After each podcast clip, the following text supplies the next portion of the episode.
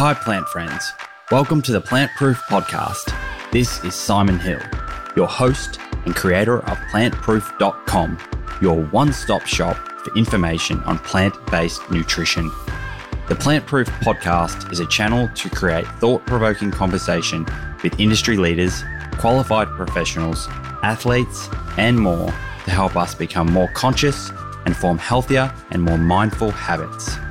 And now it's time to introduce today's special guest. This week's guest on the Plant Proof Podcast is Australian rules football, or otherwise known as the A F L, champion player Jobe Watson. Jobe, son of A F L three times premiership player Tim Watson, played two hundred twenty games for the Essendon Football Club. To put this in perspective, the Essendon Football Club is equivalent to what the Dallas Cowboys are to the N F L, or Manchester United to the English Premier League. They are one of the biggest clubs in what is certainly Australia's biggest professional sport. During Jobe's career, he won three club best and fairest and was twice named an All-Australian player, which is awarded to the best players across the competition each year, and in two thousand twelve polled the most votes in the Brownlow Medal, which is the highest individual award within Australian rules football. On top of that, he captained Essendon for six years and won the A F L Best Captain Award in two thousand twelve. Jobe's career certainly had its high and low moments, and most notably, the low point was the doping scandal which he found himself right in the middle of, when the majority of the Essendon team was banned for the two thousand sixteen season for breaching the doping regulations during their two thousand twelve season.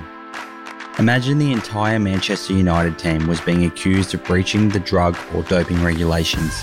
That's what happened with the Essendon Football Club, and during this year, Jobe was their captain and best player. During this podcast, Jobe opens up about how he was initially introduced to football, his early days at the Essendon Football Club as a youngster trying to forge his own path, the doping scandal, and in particular what supplement they were alleged to have taken and the toll the entire saga took on himself, his family, and teammates. His feelings towards handing back his two thousand twelve Brownlow Medal, how he spent his time during his year of suspension, his inspiration behind returning for one final year, and then finally, what he is up to today. Jobe is an incredibly down-to-earth and humble guy, speaks from the heart, and in this podcast, shares with us how he overcame what can only be described as an earth-shattering experience and came out the other side stronger, more motivated, and with greater perspective on life. Jobe Watson, welcome to the Plant Proof Podcast. Thank you for having me. Not a problem. We have a, a ton of content to cover today, and I'm super excited to share your story with the Plant Proof community. Looking forward to it. I think a, a great place to start is to, to really understand where it all began for you, and what what better place than sort of understanding where you grew up and what your interests were as a child. Yeah, I suppose, um, you know, I was born in Melbourne and my father had played um, for Essendon, had a long career for Essendon. And so, you know, my earliest memories were all about being around the club and um, growing up in sort of that football environment. And, and that was sort of normal for me, you know, being in the rooms before and after games and getting into trouble and running around and getting into mischief. And I think that, um, you know, I was I was fortunate that uh, I was, you know, given that insight, I guess, and, and had that exposure to, you know, what uh, I guess the a footy world is like. And for a young boy who loves sport, you know, it was it was almost like a dream come true. And and so there I have some really fond memories of, of growing up around football, and, and, and sport in general was sort of what I loved to do. And I guess the older I got, wasn't until sort of I was about sixteen or so that I thought, uh, you know, like this might be an opportunity to take football a bit more seriously and and hopefully um, turn it into a profession. At sixteen or, or through high school, who were you playing sort of junior football for? Yeah, so I played up until about, uh, I grew up in Sandringham, so just near the beach in Bayside there, and played for the local Sandringham Zebras, we were called. And and then when I went to, to school, I focused more on, on school football and and really loved the whole junior football and the community-based element of football. And kids that I'd grown up, the local primary school, we still played together in the same teams. And then the thing that I, I look fondly back on about my time playing for uh, school football was that I was playing with the same guys who had been in and classes was since year five. So we sort of grew up wow. all all through it together. And then, you know, when, when you get a bit older, it starts to get a little bit more serious. But it was really a fond time, you know, playing with with your mates. And, and that was what, you know, footy was for me for a long part of my formative years. Yeah, you mentioned at sixteen you sort of started to to think of, you know, potentially playing in the A F L and, and taking things to the next level. What were your sort of key goals and what what did you know you needed to achieve in that sixteen to eighteen-year-old period in order to be to be drafted and get a look in the A F L system? I think that I was probably fortunate that I had, you know, Dad had played football at the highest level for a long time. So he had a lot of knowledge. And and as I guess all fathers do at some point in time, they they give some fatherly advice. And and he, me being a bit of a headstrong sixteen-year-old, I thought I knew everything. And and he said to me, listen, if you really want to, you know, work on on making football a career, then you're going to have to, you know, you have to get a lot fitter and you're going to have to work a lot harder than what you are. And and so that was sort of gave me, I guess, an insight into what I needed to do. And and I was a bit of bit stubborn there for a while. And, you know, like all teenagers, you think you know everything. So I it took, there was a little bit of resistance and pushback, but then I decided that it was something that I really wanted to do. And And I was prepared to put in the work to do it. And so when I was sixteen, I started to train a lot harder than I'd ever had before. And and I found that by putting in more effort, uh, the rewards were, were there, and I started playing at a better level and higher level. And I guess that was, you know, Dad was the instigator into sort of fueling the fire. And and at that stage, did you, like, so you, were you sort of in the mindset, yeah, this is guaranteed, I'm going to play A F L? No, nothing like that. I did it because I liked it. You know, it was enjoyable for me and I was passionate about it. But the idea that I was I was never the best or anything like that, I, I like I had talent, but I wasn't, I guess, sort of one of the elite players in the competition or anything like that. So for me, it was more about I, I had the belief, I had self-belief that I, I thought I was good enough, but I knew that I had holes in my game and and I was prepared to work on them rather than sort of sticking my head in the sand.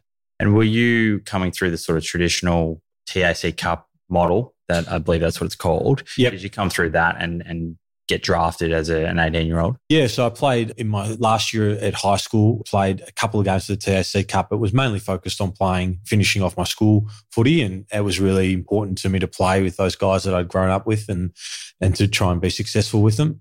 And then uh, halfway through uh, my final year at school, Essendon uh, wrote a letter to me and said that they were going to take me on the father-son rule, which is quite a unique, a really special tradition in A F L football where if your father has played a certain amount of games for the, the club, then that club had the option to take you and not go into the draft system. So it's a really, I, I, it's dear to my heart, that whole system, um, because there's a real connection yeah. for our family anyway for at the Essendon Football Club. And so it wasn't great for my studies, knowing that halfway through the year twelve that I was uh, going to be drafted. your your uh, your buddies that you're playing football with must have been pretty jealous that you'd you'd been notified early, sort of ahead of them in terms of getting that opportunity. Yeah, that, I mean, my school friends were really excited for me, and and I I guess we had a I had another friend who I grew up with who he got drafted when he was in year eleven, so he'd played wow. his whole last year of school, had known that he was going to be. And who who was that? Uh, Luke Ball. So he was a really uh, talented junior player and and was drafted yeah, as a seventeen-year-old before he'd even started yeah, year wow. twelve. So uh, you can imagine what he was like in the hallways at school. He was walking around with the chest puffed out, and uh, nice. But it was it was a funny sort of. I guess it wasn't unusual then to have someone who was already know who already knew that they were going to be playing A F L footy. So for me, it was just a little bit normalised because Luke had already been notified and he was already doing it. Yeah, sure. And you alluded to the fact that your dad offered you some great advice as you were sort of coming through the the, the later years of your junior football career. Was there anyone else that was of, you know, considerable note in terms of inspiration and helped shape you into becoming the the player that was drafted and making your way into the A F L system? Yeah, I was really fortunate that we had a one guy in particular who worked for uh, the Sandy Dragons, a guy called Wayne Oswald, who was in control of the program at, at Sandringham Dragons. And he was a, a fantastic person to be in charge of young developing footballers because he saw it from a bit more of a holistic perspective. And he wanted the he wanted all the players to get the most out of their football career, but they he he focused a lot on guys being uh, good people, and and he wanted them to be learning the right way about certain things, and and he was teaching, I guess, these young teenagers about stepping into the real world and how to cope, and he was giving guys uh, advice on coping with life. And uh, I was really fortunate enough that he um, spent I spent a lot of time with him, and and I found him to be a, a great mentor in terms of what he was able to offer and perspective on life. And I think when you're so, I guess, focused on one goal, to be able to have someone who can understand that level of focus, but it can also give you perspective on the other important things in life. It meant that, it, you know, guys who weren't successful getting drafted, the world didn't collapse for them, you know, and yeah, he exactly. was trying to educate people on what else there was in life and what's really important in life. And to have someone who can do that at junior ranks, you know, I think he, he really helped a lot of people go through that Sandringham program. Yeah. And I mean, we just had breakfast, and it sounds like some of what you just said has also helped you later on in your career bring things into perspective, which we'll we'll touch on soon. So you've you've you've gone through, you've you've been drafted through the father-son selection, and you've made your way to to Essendon Football Club, which, you know, if anyone out there is is not sure of who Essendon is, or perhaps you're from overseas, they're the largest or one of the largest football clubs in Australia, and the, the greatest sport in Australia. So it's a, it's quite a big deal. And in terms of sport, probably the biggest deal to be drafted to a club like this. What what was it like walking in the doors into Essendon? I'm guessing it's, what's two thousand four? two thousand two two thousand two, yeah. Okay. So two thousand two, you walk in as a as a father-son selection. No doubt, slightly more expectation, weight on your shoulders potentially because of your father's name and everything that comes along with that. And he was three-time premiership player. So. Yep. So there's a, there's an enormous amount of expectation there. Tell us about what that was like coming through as a as a, a first-year player. Yeah, it was daunting. Uh, I think for any player, it's daunting being drafted and walking into the system where you've watched these people on television and they're huge stars in your eyes and you've dreamt about it. And I guess there was extra expectations, um, which is just natural when your father has played for the same club. So certainly aware of it. I was really fortunate though through my whole formative years that there was never any extra expectations placed on my home it, from a home perspective. And my parents just said to me from the start, you know, like, if you don't have to play footy, you don't have to play sport, you don't have to do whatever, just do whatever makes you happy. So there's so much, so much of my time was spent, I guess, under that roof. So it was never, it never felt like there was expectations from home, which I think really helped me when I walked into a professional sport arena where there were expectations. But I struggled with it, you know, like there was, I, I think, one of the things I, I still remember now is when I got, when I officially got drafted, when the draft happened, and and Dad, I was in on a trip with him, just the two of us in London, and he said to me, now that, you know, like, you you don't understand, but now the real work starts. And I thought, I remember thinking to myself, you don't know how hard I've just worked. Like, you got, you don't know where I've what I've done to get here. But reflecting on it now, he was absolutely right. Like, the work really starts when you turn professional. Yeah, so he was able to see that bigger picture and what you were about to walk into. Yeah. So so how did the the first season and, and those initial stages of your time at Essendon sort of unfold as a player? Well, I guess what, what he said was true. Like, I didn't understand the level of work, the level of fitness, uh, the diligence that was required. You know, I'd been, you know, in a school system that probably didn't expose players, young guys, to the rigors of professional sport.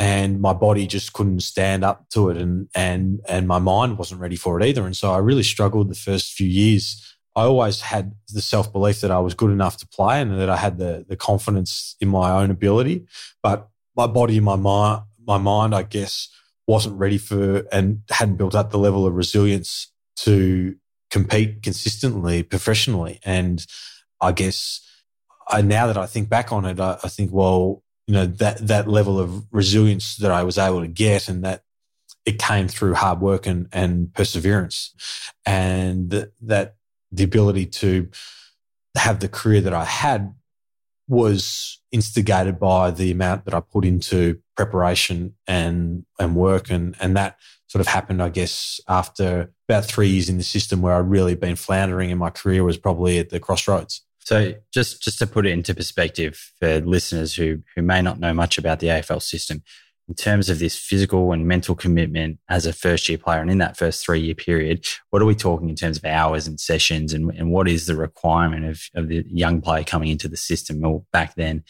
Yeah, I think, well, it it's becomes a it's just like a job, you know, it's a professional job. But as a seventeen-year-old, you know, you, I just wasn't prepared for it. I didn't realise the amount of physical work that would be required, so training every day, the level of recovery that you would need to do, the mind uh, work that would need to be done, the the systems that were being taught at A F L level.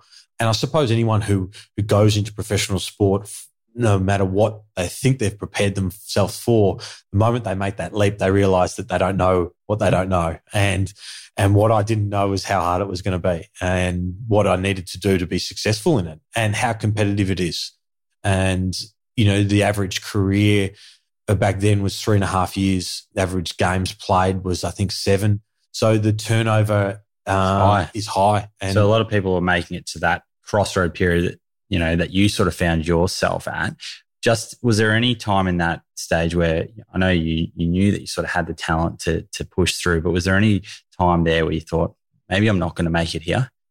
Yeah, I think I, I thought to myself, I need to change something. I always had the belief that I was good enough to play, but I just thought I'm I'm floundering here, you know, like I, I'm really not going anywhere. And again, it was my father who sort of, he had a, another fatherly chat with me, and uh, this time it was a little bit more pointed. And he said, he just said to me, listen, you don't have to do this. No one, no one is doing this. You're not, no expectations on you to do this. If you don't want to do this, you shouldn't do it.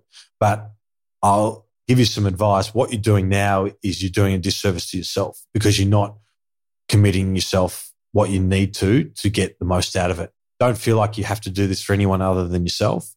But from what I see is I'm seeing someone who's actually doing themselves a disservice. And and when you look back and, and at that chat and, and what you were doing, and you were able to obviously clearly turn it around to play over two hundred games, win multiple best and fairest, All-Australian, is it anything sort of that you can pick in particular that was holding you back in those first three years, or is it just a general workload commitment type of thing?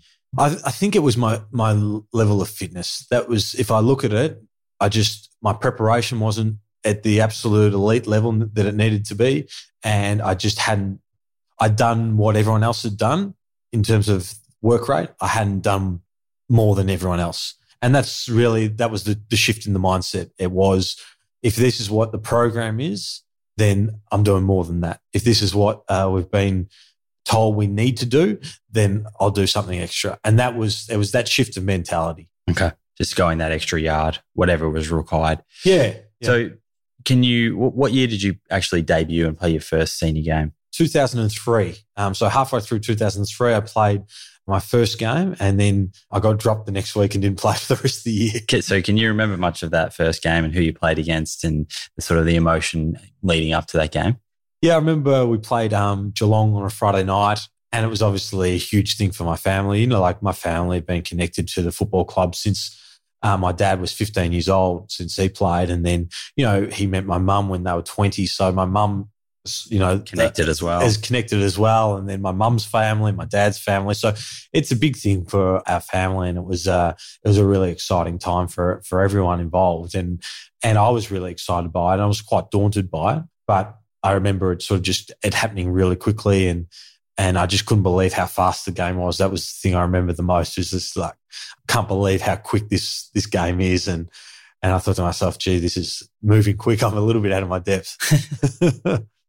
And as I as I mentioned before, you then, you know, you went from that debut game and you really went on to forge a tremendous career, and, you know, definitely in Melbourne and across Australia, when people hear the name Jobe Watson, they think of a, a champion of the game that achieved so much.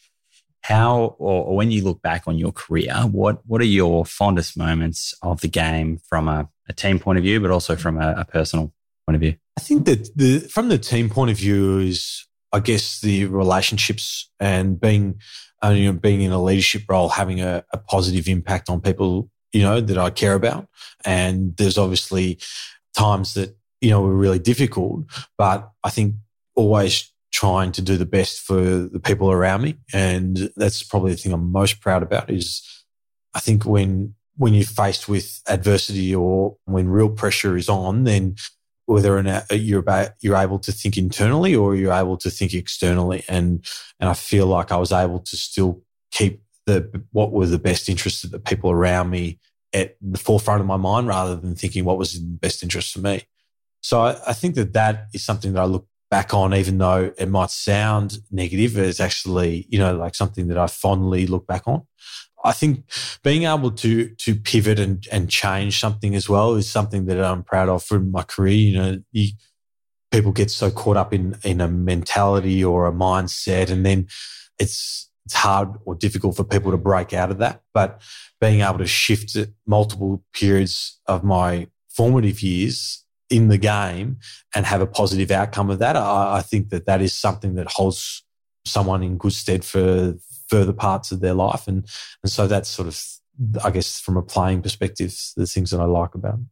And were, were there any games in particular that you look back on and enjoyed the most or look forward to the most? And also any players that you played against that you just really, you know, love the competition and you look forward to matching up against them? Yeah, I think, I mean, we're recording this on Anzac Day, and, and this is clearly the, apart from grand final day or playing in finals, this is the best day to play in Australia. Just an incredible atmosphere, an amazing... I, I think if anyone who hasn't been to an Anzac Day game or any international person who's in Australia in April, they should definitely go to a game and experience what it is. Um, and it's become such a huge part of, I guess, um, the day. And to be a part of that, and, and we played in uh, some great Anzac Day games, and I think that, uh, you know, the games that I most remember fondly are, you know, when there's adversity or you're playing against a really good side and, and you're able to go there and, and beat them or just compete. And in terms of players playing against them, you know, I was fortunate enough to play against some great players. I always admired Simon Black um, so much because I guess I was... as I was a younger teenager, he was a real star of the competition, then going able to compete against him. And so he was someone that I really enjoyed playing against. And there's been, you know, to be able to watch, you know, Gary Ablett Junior and Lance Franklin up close, you know, I think those two guys have probably been the two that have,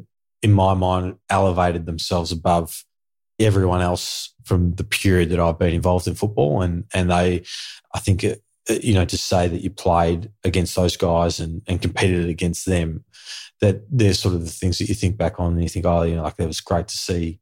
And uh, up close and personal, sometimes you, you're on the the bad end of what they're being able to do. But that that's part of sport, you know, like you just, you compete and, and you love playing against other people who want to compete as hard as you do. And and when you when you sort of run out onto the ground and and, and compete, you know, we, we hear of some players who who sort of, potentially through their whole career, always had a level of self-doubt and, and were nervous going into games, butterflies. And then there's other players who are just incredibly confident and, you know, thrive on the challenge. How would you describe your sort of inner feeling and butterflies, so to speak, in terms of each game going out? What what was that like for you? Yeah, I never really felt nervous before games, especially after I, I suppose I, I was when I was young, when I hadn't had the preparation that I sort of got to it when I was older.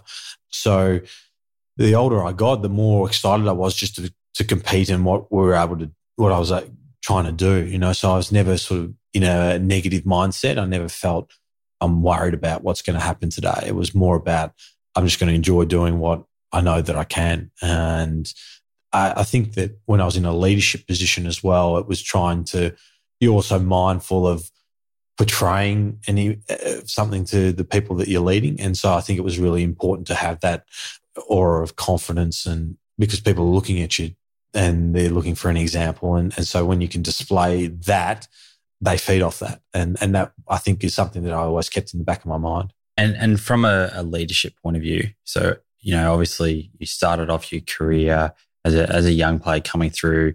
You hit the crossroads at three years in, and then you, you turn things around. At what point did did you realise that you actually had the leadership qualities to to run out on the game day, but also during the week, be the captain of the club and not only look after yourself, but now look after another twenty-one plus players from the Essendon Football Club?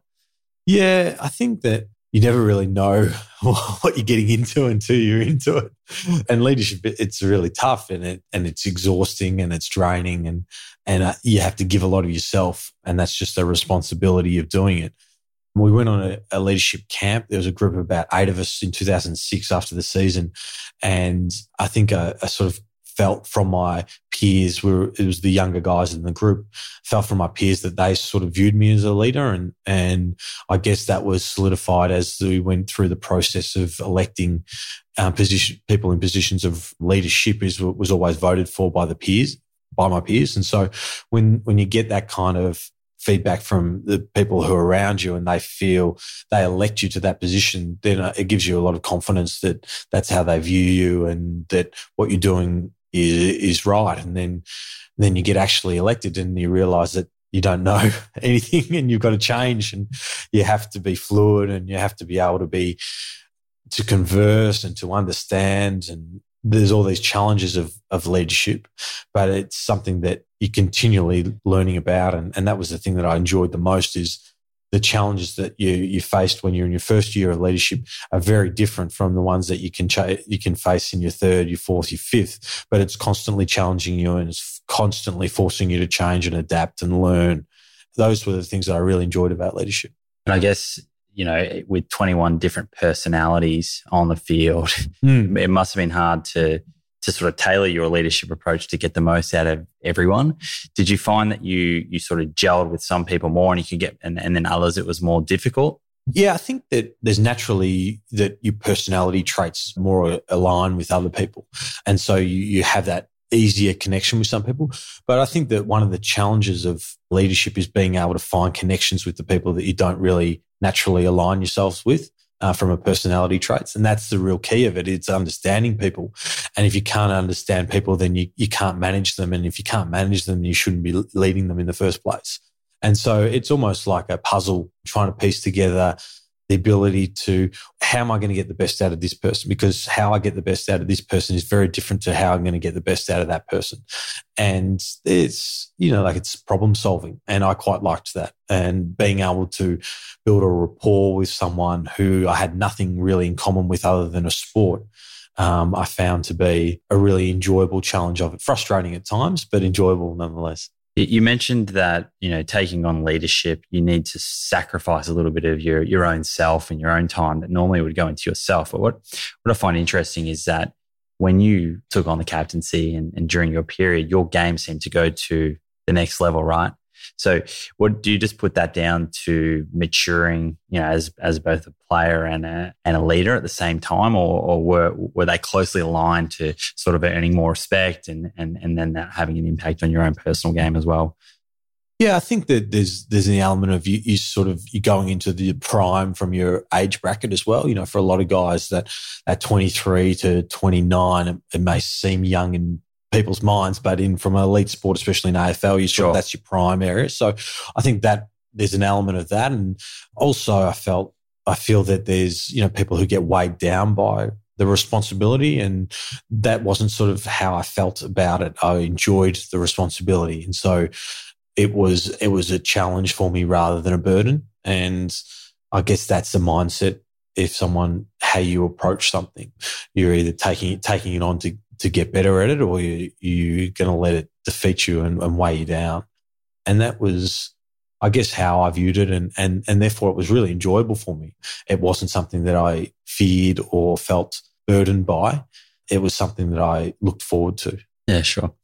And, you know, no doubt Australians would have been sort of well aware of the of Essendon being in the media and the sort of saga that unfolded. And I personally know from the outside looking in, um, you know, James Hird was certainly in the hot seat, but you you were captain of the club at that time. And, you know, I, I know I personally sort of felt a bit concerned that you were carrying the a lot of the heat on your shoulders.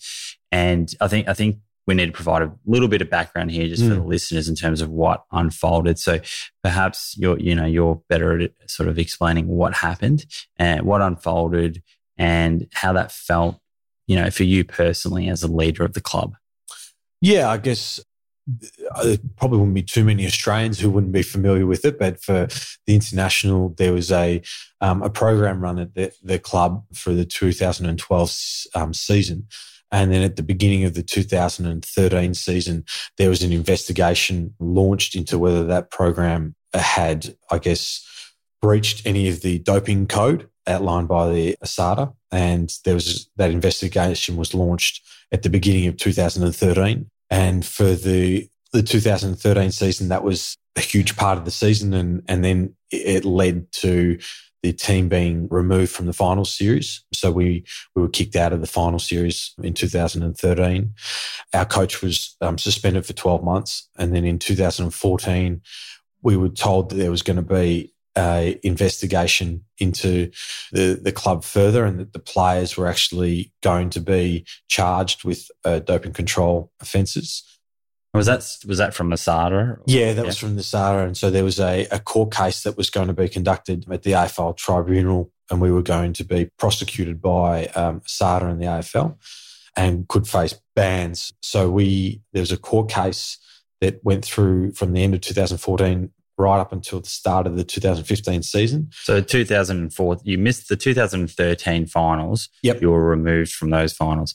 two thousand fourteen. Yeah, midway through two thousand fourteen, they launched. They, so they were officially you playing said, that year? Yeah, we were playing. You were allowed to start again. Yeah. Despite yeah, missing so, the finals. Despite missing the finals, and we were banned from the draft, and, and there were other sanctions. We lost um, staffing and people who were involved. And then um, two thousand fourteen, halfway through the year, they said that they would be continuing the, the case and that they would look to prosecute under the doping control, uh, ASADA's doping control and the World Anti-Doping Agency's guidelines. And so that uh, court case, that case began at the end of two thousand fourteen and ran up into the week of the two thousand fifteen season. So we had, through that period, we we knew there was a case against us, but we didn't know what our circumstances were going to be for the two thousand fifteen season. On the eve of the fifteen season, we were cleared um, that we hadn't breached any of the um, doping control guidelines and that we were free to play, and that the case in the minds of um, the A F L tribunal, we had no case to answer for. So at that period, that must have been what felt like a huge weight off the shoulders. Yeah, that was an incredible relief post. Well, we were launching into a season, but we, you know, we were weighed down heavily on what was taking place. And who was the coach at that stage? Was it uh, so James Hird was back at coaching, back so coaching. He'd served the ban for two thousand fourteen, and Mark Thompson had come in for two thousand fourteen, and then um, handed back over to James for two thousand fifteen. Yeah, so at that period, you, on a personal level, but also the club, did you feel like the whole issue was done and dusted? Uh, certainly, after the the tribunal announced that we were cleared, we felt like it was going to be the end of the situation. I guess we felt like uh, we the, the case had been brought against us. An independent tribunal had seen that there was no case to answer, and we were quite um, relieved and being able to move on. And then halfway through two thousand fifteen, WADA announced that they would appeal the decision and that we would have to go ahead in front of um, the Court of Arbitration of Sport, um, C A S, and that hearing would happen in uh, November. So that was done up in Sydney. The, the hearing lasted for a week. We had to, we were against WADA and sit in front in front of three um, judicial members of uh, C A S, and then in January twenty sixteen, we were told that we were going to be banned for twelve months. So uh, that was so the, from the, the I guess the moment that uh, we discovered that there was going to be there was an investigation against us was February two thousand thirteen, and then January two thousand sixteen we were told that we were, uh, as we were preparing to go into another season, we were told that we were banned for twelve months. It's an enormous amount of time and ups and downs and emotions flowing through that whole period. It seems seems I know from. From an Australian perspective, it was always in the paper. It seemed to have dragged out. As I said before, you were in the hot seat. Do you think people, the Australian public and media, sort of forgot that this was people's lives, and and there was, you know, people were being affected daily on this? I think that there was such um, hysteria about the story, and from the moment it broke to the decision in twenty sixteen, the, the story changed so much and so significantly, and it just kept on being fed by new information or the changes of, or the results of one tribunal or the appeal of another. So the story just kept going and kept being fed. Everyone had an opinion of it. It was so publicised, so there was always, always information for people to be able to consume. There was angles that different parties wanted to be viewed, and and they they wanted to, uh, I guess, promote their certain angles. Initially, there was a huge amount of frustration and anger from, I think, the the public, because they couldn't believe that the game had got to this level. And I think that the longer and longer they went, it went, it just seemed like, I don't know whether the the public got tired of it or they just felt like it. This has just gone on for too long. You know, like, let's move on. It's too, it's consumed too much of my own viewing. You know, like I, I've read too much about this. I'm not. I'm just frustrated by it, and and I think that that was probably what happened by the end. And certainly for, you know, like supporters, uh, you know, Essendon supporters or supporters of the game, I think that there was a lot of people who were really hurt and angry by it at the beginning, and and maybe they still feel that way. But towards the end, I think that they were just frustrated that it had continued for such a long period of time. And do you think that appeal was a sign of, it was WADA, it was a WADA that appealed it, that they just needed to do something to actually close it and to to close it, put it, put an end to this sort of chapter? I guess that for, you know, it's it's difficult to speculate on why they did it, but from their perspective, I guess they believed that they still had a case and that they wanted to take it to a higher level. They felt that they were entitled to, which they were, to take it to the Court of Arbitration of Sport. You know, obviously we're on a, uh, the other side of it, so there's we have a disagreement on fundamental things about the case. But you know that in a legal uh, setting, setting, you know, people are entitled to exhaust every avenue they they can. So they were entitled to do that. And if you if you sort of look back on it now, I know we, we spoke at breakfast, there's some positive things that have come out of it, which I really want to touch on because I think that that's really inspiring and, and something that people can take a lot away from. But as the captain, and sort of reflecting back on twenty twelve. Yep. And, you know, I think I think as the public, no one sort of, everyone's on the same page in terms of the players didn't really know what was going on. If you look back on it, do you ever think, okay, as a captain, maybe sh- should I have sort of seeing what was going on, or was it just so hard as a player to sort of understand you're in a club, there's programs set up by experienced people and you just go with the flow? Yeah, I think, I mean, in hindsight, you always think, oh, look, this, I should have done more, you know, like I could have done this, or I should have done that. But you're only doing that with the information that you have in hindsight. At the time, you know, the program was bought in by the club. It was sanctioned by the football club. We're employed by that club, and, and we place enormous amount of trust in people in the in the club. We have enormous amount of trust in.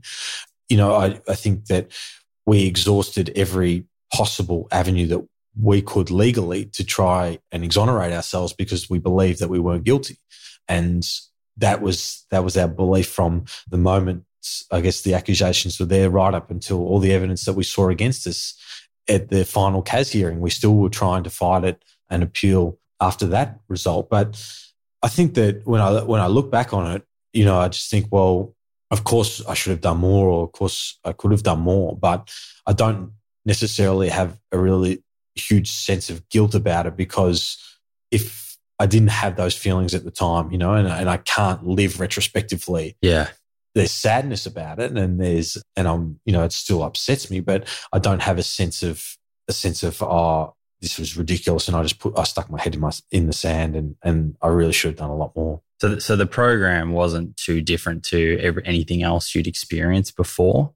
The program, it was different to um, what we'd experienced before, but it wasn't, I guess, it was sort of stuff that we had been sanctioned by the club. You know, and and we they were our employer, and, and we just thought they check everything. We we thought to ourselves, like, why would anyone, in hindsight, why would anyone try and do this? You know, like it's just so such a ridiculous thing. We get tested all the time. Everyone in the club is here. There's not it's not like we're going offside and being and it's mm. hiding away. These are our employers. They have a duty of care, you know, like, yeah, to, to look after us. Do you think that has, I mean, it's clearly set an example for other clubs, but yeah, given that the program was sort of, you know, it wasn't a clear breach of any sort of doping type of regulation. This was uncharted territory, players seem to think it was part of just a normal program. That's what they're being told by experts. Do you, without naming other clubs or anything like that, was this just an Essendon type of issue or potentially something that was spread through other clubs and maybe even other sports? Yeah, I can't sort of speak on what other clubs were doing, but I think that what happened afterwards was a lot of clubs realised that they didn't really have great governance on, and the potential for something like this could have easily happened somewhere else. Uh, and I think a lot of clubs sort of came to the A F L and said, listen, we actually don't have a great level of governance either here. We don't think there's any there's anything that's happened here, but we it could have easily have happened here. So I think that that meant that there was a, a lot of tightening up around what the doctors were involved in, the level of reporting, what kind of background checks were done when people were bought into football clubs and that sort of thing. And so that was, I think, a, a positive step for the rest of the sport. And just, just for the listeners, what were the actual like breaches? What are we talking about in terms of supplementation? What what were the, the players being given, and, and what were you being told the benefit, I guess, if this was from a, a performance or recovery point of view? Eventually what we were uh, charged with was taking uh, thymosin beta four, which was a, a banned substance in two thousand twelve. It was never proven that anyone, that individuals had ever taken that, but that was what was um, charged against us. Yeah. That formed the the parameters around the bo- the breach. So, so that ended up being what was sort of enforced when they did the appeal. Yeah. Even though there was no proof of any individual. No one could actually say that this person had it, but we were all bundled in together as one collective, and so all thirty-four of us were banned. Okay. And was that something that's been on the thymosin or whatever, has that been on the ban list for a long time, or is it something that was newly added? Do you know? Do you know? Yeah, I'm not um, one hundred percent sure whether or not it was on the list for a long time or if it was recently added, but it was on the ban list. Okay. Yep. So we'll, we'll move on to your year off and, and, and what you went and did there. But I think just in terms of closing that sort of conversation off, you obviously that dragged out for, for a number of years, and then you were suspended for a year.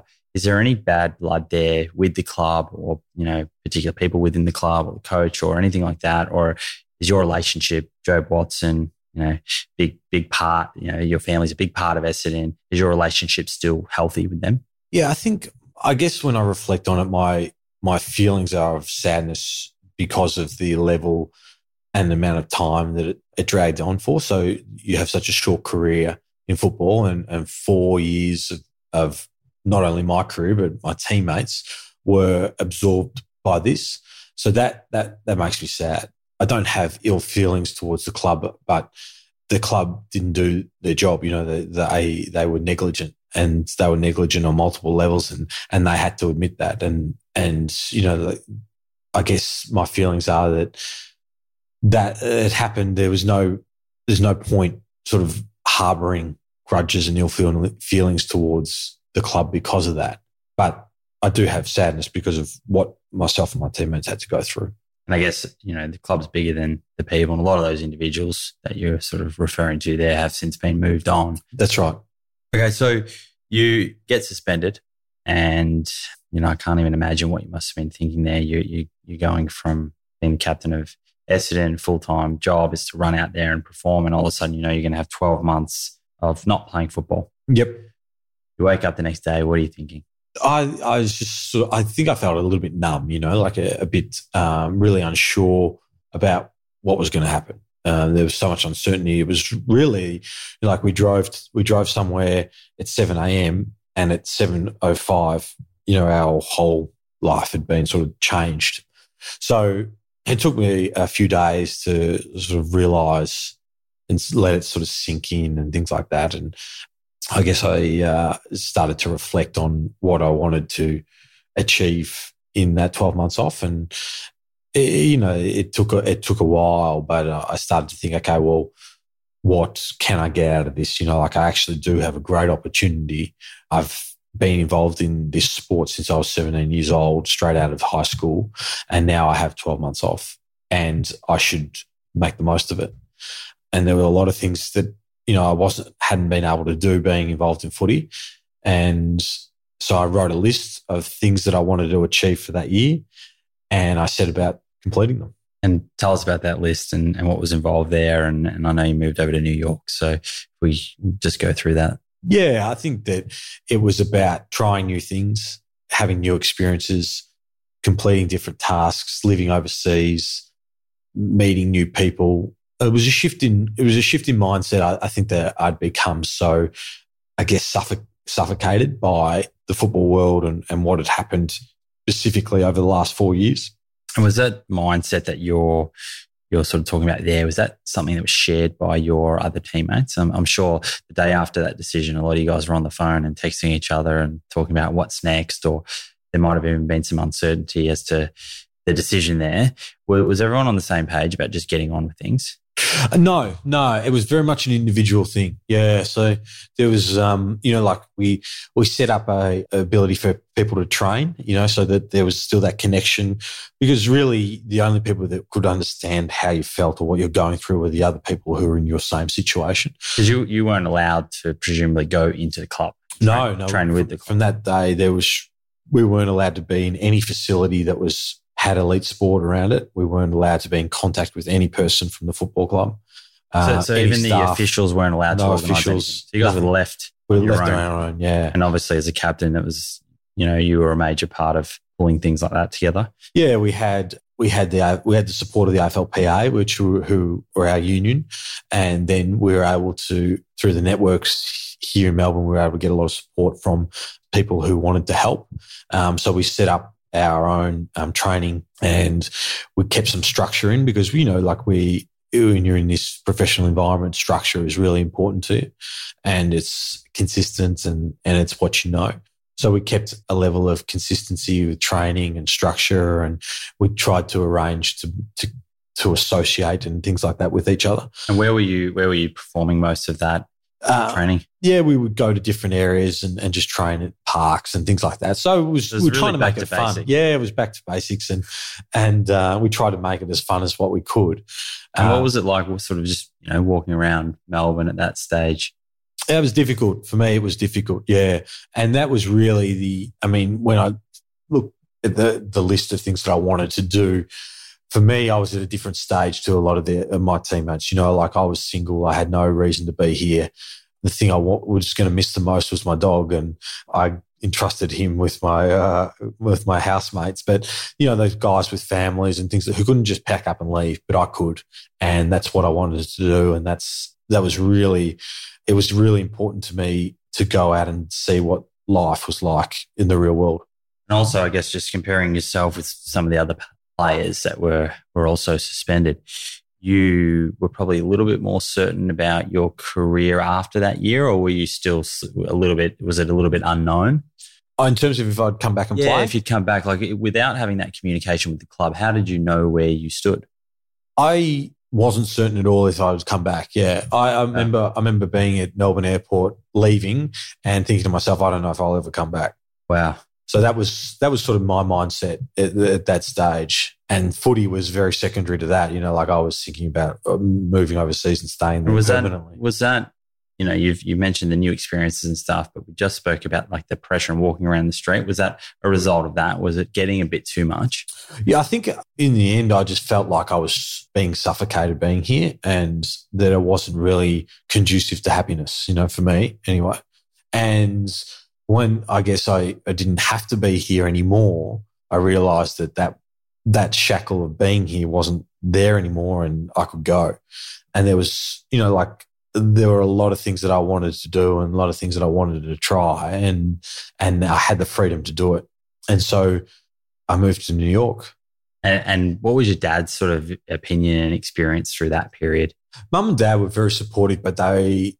I think that they, like a lot of the other parents, were very hurt by what had happened to. So they were very, I guess, reflective themselves, you know, like they had worn the brunt of the feelings and the ups and downs, and it had been exhausting for them. So I think that they they were probably, in a sense, um, trying to understand the whole thing as well. And I just, it wasn't a question, you know, like I'm not, I didn't say to them, look, I'm thinking about going. I just said like, I'm, I'm off. Um, and I, they understood that, you know, I think that they understood why, and they, they just said, look, you got to do what you got to do. So you, you've, you're suspended and, and you jump on the plane by yourself. Yep. So you're moving over to New York by yourself. Must have been sitting on the plane, just tremendously excited about what may come from that move. So it was straight to New York, was it? Yep. And what what unfolded in New York, and how long did you spend there? Yeah, I mean, I was excited, but I was really, I guess, a bit daunted by it as well. You know, like uh, I had nothing to do there. Uh, I had uh, two good friends who were living there at the time, and that was probably the reason why I went there. And I didn't know how long I was going to be there. I had a return flight because my sister, two of my two of my sisters were getting married in October, so I had to be back in Australia for that. But I had no plans at all, and that was daunting. And you know, I was probably a bit, I was, I was afraid about like what I was going to do here. Oh, here is in New York. But I, I went there, and and I just said, listen to myself. I just said, look, you, you're here now. You may as well just start saying yes to things, you know. And and and that's sort of what I did, and and it's changed, you know, for me. Um, wasn't instant, but it started to how I felt about experiences and and and doing different things, and and it sort of just was self-fulfilling, and I started to feel better the, the more things I tried and further away I was from who I was here. And we we spoke earlier, you've you've now set up a few cafes, and I think it's called Hole in the Wall. Yep. Where did that start, and what was it like, you know, working in a cafe serving coffees around sort of the Wall Street area? And and how different that must have felt to running out on, onto the M C G on Anzac Day in front of one hundred thousand people. Yeah, I guess it, it all started, you know, with the list that I wrote a couple of days after I, I um, was suspended. And and one of the things that I wrote down was that I wanted to try new things and learn new skills. And so I went to Hawaii for a couple of days, and uh, I was there with one of my teammates and his girlfriend, and and I tried surfing. And I stood up, and so I said to him, well, I've completed that. I don't Take need to worry about it. Yeah. uh, and then when I got to, to New York, I sort of thought to myself, well, I need I need to, to do something.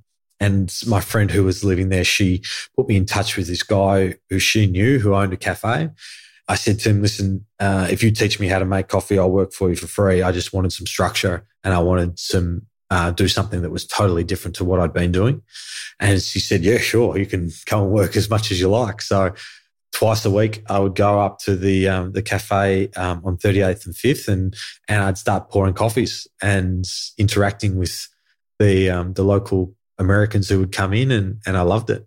And did you, I mean, in that environment, did you start to sort of get that real enjoyment of life back, and compared to walking around the streets of Melbourne and, and having the whole media circus that was going on? Yeah, I think I really enjoyed just engaging with people and, and learning like a new skill. And then there was no preconceived idea from the person I was engaging with. And I was, it was my first time that I'd worked in hospitality as well, you know, so like it was a new, it was you different for me. I was learning day. something every day, and and I really enjoyed it. And I enjoyed not having to take my work home with me, and and I enjoyed the freedom of, you know, just clocking on, clocking off. And and I really, I think the thing that I most enjoyed was just being able to engage with people and being able to communicate about different things and learning about different people's stories and getting perspective on like what life was like for someone who was earning seven dollars an hour, you know, uh, or whatever it was. And that was the thing that I most enjoyed. It was connecting with people. And and how long were you actually over there in, in New York for before you returned to Melbourne? Uh, so I was over there for seven, eight months, I think. Yeah. And I did a lot of traveling. Some of the best things I did was I was based in New York, but I was, you know, numbing New, around. Yeah, yeah, New York's a lot more central than what Melbourne, Australia right. is. So it was a lot easier to get away. And I had some fantastic trips and fantastic experiences throughout Europe and Canada and, and all sorts of places, upstate New York. And I believe you met your now girlfriend over there. Was that in New York? Or? Yeah, in New York in a cafe. I uh, I was sitting at a table, in a big communal table in a coffee shop, and she was sitting there, and I text my my friend who I was living with. I said to her, there's an attractive girl sitting across from me on the uh, table, but she's not giving me any indication that she's interested. And, and my friend who is female as well, she said, um, well, you should give her your number, and the least the the worst thing that can happen is that if you go up to her and give her a number, then you're paying her a compliment that you find her attractive, and if she never calls you again, what have you lost? And so I got a napkin and wrote my number down and followed her out of the cafe and tapped her on the shoulder, and the rest the, is history. The rest is history, yeah. She must be um, thankful for the the, the advice. Yeah. Wow. And during that seven months in New York, did you you're still not in contact with the Essendon Football Club? No. Were you were you maintaining your fitness base over there with the mindset of returning for the following season? I hadn't made my mind up whether I was going to return or not. But what I didn't want to do is I didn't want the decision to be taken out of my hands because I didn't condition myself well enough. So I trained as if I would. And if I didn't really want to, then it wasn't because I wasn't, my body wasn't prepared. So I did some things that were totally different. I mean, I was living near McCarran Park, so I was able to run around the athletics track there. I did some fantastic different sessions at different studios around New York. I did uh, a, a, a session called Brooklyn Body Burn on a megaformer, which was fantastic for core, and did some great yoga stuff, um, hip-hop yoga in the dark, and uh, a lot of meditation, Motor Yoga, which is a yoga shop just over in Williamsburg there. I used to go to a fair bit. I did some bike sessions, underground bike sessions where you'd be dancing on the bike while doing a spin session. So I had some fantastic experiences, which is really what I wanted. I'd been training, you know, at an elite level for such a long time. It'd become a little bit monotonous, you know, yeah, but, sure. but doing it in these kinds of environments with these kinds of people I found to be really enjoyable. So coming to the end of that seven months, you came back to Australia. At what period were you allowed to re-engage with the club again and start talking to officials and, and working out, well, what was the, the future looking like for Jobe Watson as a, an Essendon footballer? So I wasn't able to step back into the club until I think the first of October. So I had to make the decision about whether or not I was going to play prior to that. Um, so I made the decision that I was going to come back and play, and but I still wasn't able to associate with any of the staff until the first of October. And the decision to come back and play, was that based on you thinking you you still had more fuel in the tank, or did you also want to come back and, and finish off on a good note and, and leave the Essendon Football Club and the fans, paying respect to the fans? You know, you're a really, really big part of the club and the captain. Was was that the motivation behind it, or what was it inspired you to do, come back and play another year? Yeah, I think that I felt that it was going to be more fulfilling to finish on my own terms rather than the way it had. I, I felt like I owed it to my teammates to come back, the other guys that we'd been involved in, uh, who we'd gone through it with.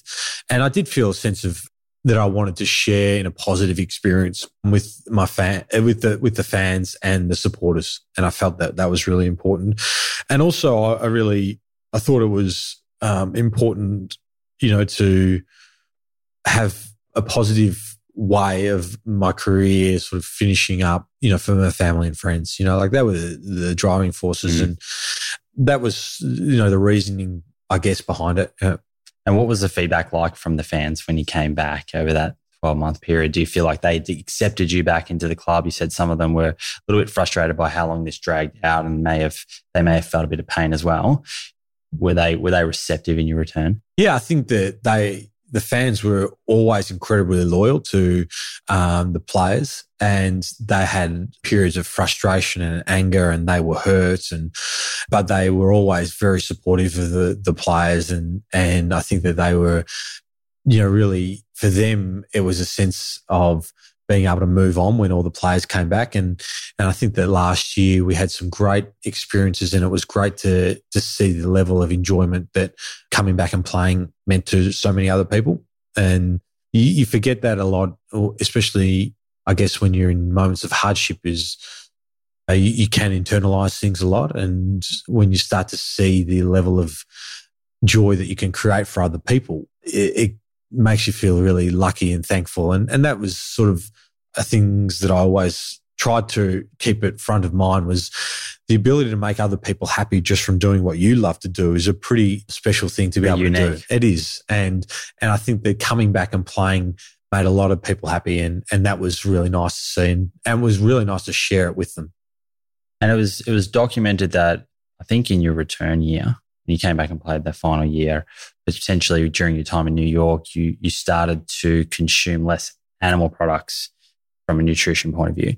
What was the, the inspirational motive behind that, and um, yeah, what transpired? Yeah, I, I started to, you know, educate myself a lot more on what I was consuming. And I moved in, when it came back, I moved in with my um, sister and my partner, and, and she, my sister was vegetarian and, and had, had been for a long period of time. And so I started, I guess, living with her and, and started to consume more and more the way that she consumes. And I started to feel better about it. And, and I, I had always been a huge consumer of animal products and, and meat. I loved meat as a kid. And I just sort of found that I didn't miss it as much once I broke the cycle, and that I, I felt healthy. I felt good. I always felt, I never felt sort of bloated or, I guess, really sort of exhausted after, allergy. yeah, after consuming um, meals.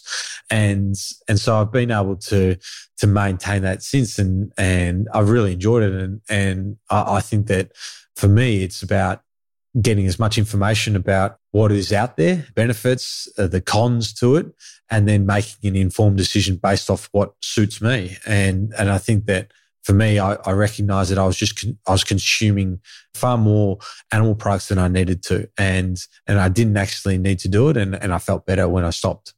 And, and you say you felt better. Did it did it change how you felt, I guess, on the football field, or or afterwards, like in the rooms, you know, that, or the next day after a game? I felt that I just because I never felt like full or exhausted after meals. Um, I always bounced out of bed. Felt like I recovered. You know, I recovered well. I didn't feel like I was heavy. I felt like I was lean and that I wasn't carrying extra extra weight. And I guess, you know, the game seems to be getting faster every year. So yeah, probably a positive thing. Yeah, for me it was. And I was always really conscious about weight and things like that. And it was because uh, I was naturally more heavier set. So it was important to be at a really fine balance. And I was lucky that the dietitian at the at the club at the time, she was very receptive to it. And, and we had a lot of our meals prepared for at the club. And she was, she had great variety in what she was able to give me. And, and she was really knowledgeable on the right kind of things that I would need. And do you, do you recall what sort of foods, the main sort of foods that she was serving up? We'd, we'd have a lot of, I'd eat a lot of, you know, sweet potatoes, dense sort of mushroom, spinach, To, to substitute the, the protein yeah. and things like that. Um, but I liked to keep, like I love cooking as well. So um, my mum was a, is an excellent cook, and all my sisters are, are really good cooks as well. So um, we would do a lot of home meals and things like that with a lot of vegetarian bowls and yeah. a lot of beans, a lot of lentils. And that I felt was was giving me enough sustenance through the year, and and I felt like my body was recovering well. And were were any of the your teammates, you know, intrigued by Jobe's new way of, of feeding himself? Did they think that you'd gone away for a year and gone a little bit mad, or what, what, I think what, so. what, tell us about what they were what they were thinking and saying to you? Yeah, I think that initially they thought I just um, I'd gone to New York and lost myself a little bit. Spent a bit too much time in Williamsburg. That's right. I was too much of a hipster or something. But uh, Williamsburg's all been gentrified now. There's no hipsters left. um, but they they were intrigued by it. Yeah, they were sort of what what is. Like, what's the meaning behind it, and and do you feel different? Why are you doing this? And and I just said to them, listen, you, sh- you should go out and make your own decision. Like, I like it, doesn't mean that you will, and you don't have to do anything that you don't like or you don't want to do or you don't feel like it's exactly, the best yeah. for, for your own preparation. I remember having um, really good discussions with some of my teammates who who just sort of said that what they – when we were talking about it, what they recognized was that they were consuming the levels of animal products that they were consuming was probably too far geared to, Skewed. yeah, yeah. to, and that w- they needed to realign or bring, or they wanted to, they wanted to bring it back so that they didn't feel like there were three meals a day where they were eating processed meat or something like that. And, and they thought that that was a better way of, for them, that they needed to, to come back to more of an even where, it maybe meat was once once a day or once every two days or something like that. And is that something that you think more and more A F L players will look to do instead of sticking to that traditional meat every single or meat animal product type meal every single meal of the day? I think that what more and more people are doing as information is becoming easier to access, more and more people are informing themselves and then making their decisions based off more information and being better and being better informed. Whether or not more players do this, I think that there'll be there will start to be a, a shift. But what I do think is that, that more and more players will have an awareness about what perhaps the benefits are and maybe what the, the negatives are, and therefore they will be able to make a decision based off their own information that they've gathered. I suppose you have to be careful where you're sourcing that information, right. But they'll certainly be more inclined to say, oh, no, I'm, I'm making this decision based off my own beliefs or my own information that I've gathered rather than what someone's just telling me to do. And and I guess that information will also flow down from nutritionists within the club and doctors and, and whatnot also becoming, you know, more educated and looking to the science and, and whatnot. Yeah, yeah. I know the, the listeners, particularly the Australian listeners, will will want to touch on what it felt like to to first win the Brownlow Medal. You, you won that in two thousand twelve, which is the greatest individual award that the game offers um, for the player who is the, the you know the most consistent best player across the year and fairest. And, you know, unfortunately, with, with what transpired in the two thousand twelve season, the A F L felt the need to take that medal back. But in saying that, a number of people still obviously look at Jobe Watson as the, the rightful winner of the two thousand twelve Brownlow, regardless of where the medal sits. What was what was that like personally? Was that a really tough thing for you to go through? Or, you know, being more of an ind- individual award, was that a little easier to swallow than, say, the team suspension? I suppose touching on on what it was like to go through it, I think that, you know, having you know handing the handing the medal back, I guess it was more symbolic of of, of handing actually handing the medal back rather than an admission of guilt. You know, like myself and the teammates, we'd exhausted every avenue we could have because we didn't believe we were guilty. Now, it almost became untenable from a uh, optics viewpoint that I should keep the medal after being um, suspended. Um, so I could understand why there was the need to hand it back. It didn't change, you know, like how I felt about it. And if it meant that it made other people feel more comfortable with it and it maintained the integrity of what the medal stood for, then I think that that was... And it was an important thing to do because, you know, the medal stands for fairest and best. And if and if people's mind that they believed I wasn't the, the fairest player that year, then what, what that does to the validity and what the medal stands for, I think uh, that tarnishes it. And, and therefore, I think the right thing to do was to hand it back. It doesn't change how I feel about it, but it's not always about you. With that in mind and, and coming back to the club and, and playing one last season there, where do you see yourself fitting in the in the coming years in terms of being involved in the, either the Essendon Football Club or just the A F L in general? Is it something that is of interest to you? Or, you know, a lot of players say after their career they they, they will move away from football. What's that going to look like for Jobe Watson? At the moment, I'm really enjoying being out of football and I've uh, made a concerted effort to remove myself from it, only because I just feel like I'm yearning for new information, new experiences, new challenges. And I think that for me to develop, I can't be looking in the rearview mirror, and I want to be looking forward and and I want to be doing things that are new, and I want to have, be having new experiences, and I want to be ga- gaining new knowledge. And I think that if I want to go back into football, it would be because I really want to be in there, not because, you know, it's easier to stay in there or, you know, you're able to earn good money by staying involved in it. I don't think that that's going to be fulfilling for me in, in the short term. And, and what is going to be fulfilling is new challenges. And I think that if I go back into football, I'll know it's because I really want to be involved in it. And I think it's important to, well, it's important for me anyway to have that time away from the game. Do you feel like this, that decision and that sort of perspective on things, looking through it from that lens, is a result of of having a year off before your final year? Or w- would have this been that your pathway anyway, had you not been suspended and sort of had time to think?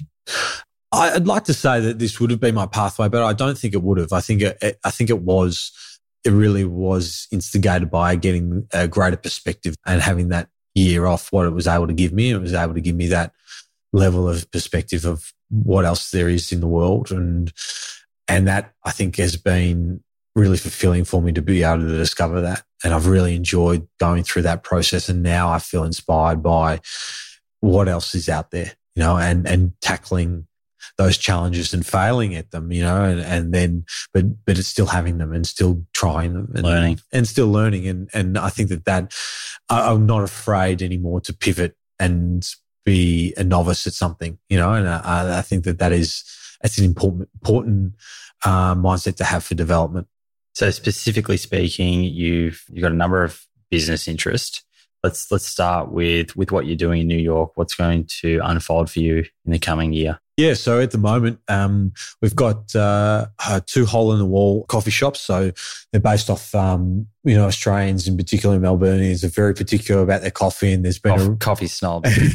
We are, but there's been a, a real, I guess, mini revolution about Australian culture immersing itself in particular um, New York and, and America. And part of that has been through um, the way in which we prepare food and the way in which we consume food and and the style that we have and, and our particularities about coffee. And and so um, we've got two hole-in-the-wall uh, cafes now. We just opened a, a restaurant called Sugar Mama down in downtown New York as well. And, you know, it's really nice to be able to, I guess, display some of Australian culture to the rest of the world, and also the kind of feedback that you get from people all over the world. And you know how multicultural place New York is, how much enjoyment um, people get from consuming an Australian um, style and Australian culture. And and so that's been really, really fulfilling and and really enjoyable to be a part of. Uh, we're looking at at growing the business the more more and more and, and trying to develop and, and even pivot the business into a different direction now, which is another challenge. And then this, the second is, again, it's an Australian business that started in Sydney that's really uh, taken off in Australia, and, and it's uh, a fitness-based industry, uh, uh, F forty-five training, which is a forty-five minute um, high-intensity session, uh, really community-based in training and classes. And so we've uh, we're about to open our um, store in um, Williamsburg on uh, on Grand Street um, down there, off uh, Bedford, just off Bedford, yeah. And uh, we're going to be having a, launching our opening up on uh, the ninth of June. So we'll be uh, I'll be over there for that. Very exciting, yeah. It's really exciting, and uh, and hopefully the same sort of response that we've had in Australia to that style of training and and that way of fitness is embraced into um, New York. I just want to double back just quickly because we were you skipped from the coffee to F forty-five, but I do have some coffee questions. Oh, sure. The Americans, the typical Americans that come past your coffee shops, are they are they intrigued? Is is the coffee experience that they get, you know, for the first time so different to what they're used to? What what's the feedback like there, and what is what's the sort of typical American coffee of choice that they're choosing compared to what we'd see in, here in Collingwood? Yeah, the feedback's really positive, you know, and we we got a lot of uh, you know repeat customers, and they. I think it's a little bit of a, a mindset shift at the start. Um, they're used to consuming like really large portions of coffee. Ours is a bit more delicate, a bit smaller. Um, it's not, it's not the, the jumbo stuff. We're not getting cup. twenty ounce sort of size coffee cups.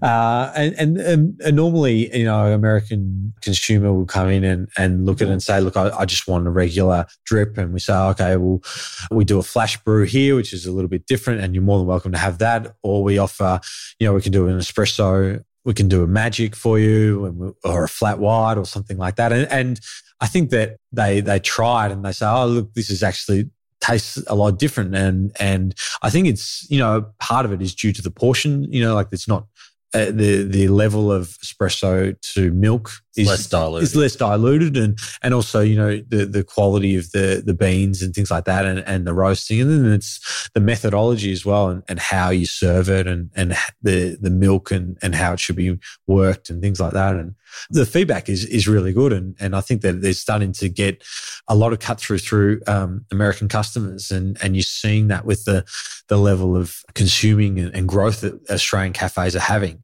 And it's, I guess the nice thing about having a, a restaurant as well is that there's a specific style in which Australians prepare food and the way in which they prepare food. And, and now, you know, like smashed avo is, is a staple, you know, in New York. That's right. Uh, where it wasn't, you know, five years ago.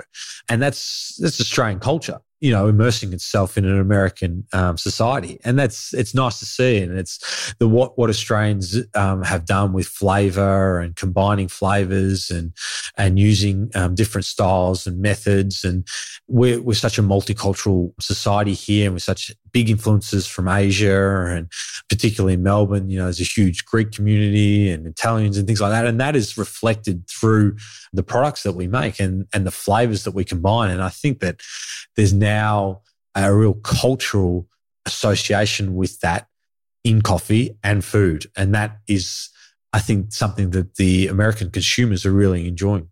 It's very exciting. And um, I'm really looking forward to see how that unfolds for you and F forty-five. Two last questions on, on the topic of coffee. What is your go-to coffee? I'm a soy cap man.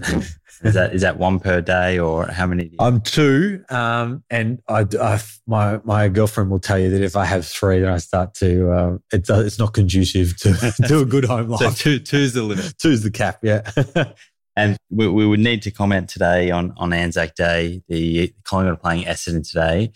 Give us your tip and what the margin is likely to be. As as we said earlier, if anyone does have the opportunity and has never seen a game of A F L football or would like to, they should watch either watch the game or come to a game. It is it's the most amazing. Uh, there's one hundred thousand people in complete silence at the um, the last post and the bugle, and and you can. I remember hearing the thing you notice the most when you're on the ground in that silence is how the the flapping of the flag, how much noise that makes, and uh, when you look up and you see the, the flags there, it's a, it's an amazing thing. So I'd encourage anyone to to go to a game if they haven't.